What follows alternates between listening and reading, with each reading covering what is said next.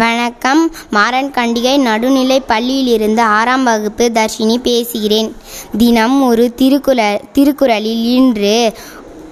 ஊக்கம் உடைமை எனும் தலைப்பில் கூற வந்துள்ளேன் குரல் உள்ளம் உடைமை உடைமை பொருளுடைமை நில்லாது நீங்கிவிடும் பொருள் ஊக்கமே நிலையான செல்வம் மற்றவை எல்லாம் நிலைத்து நில்லாமல் அழிந்துவிடும்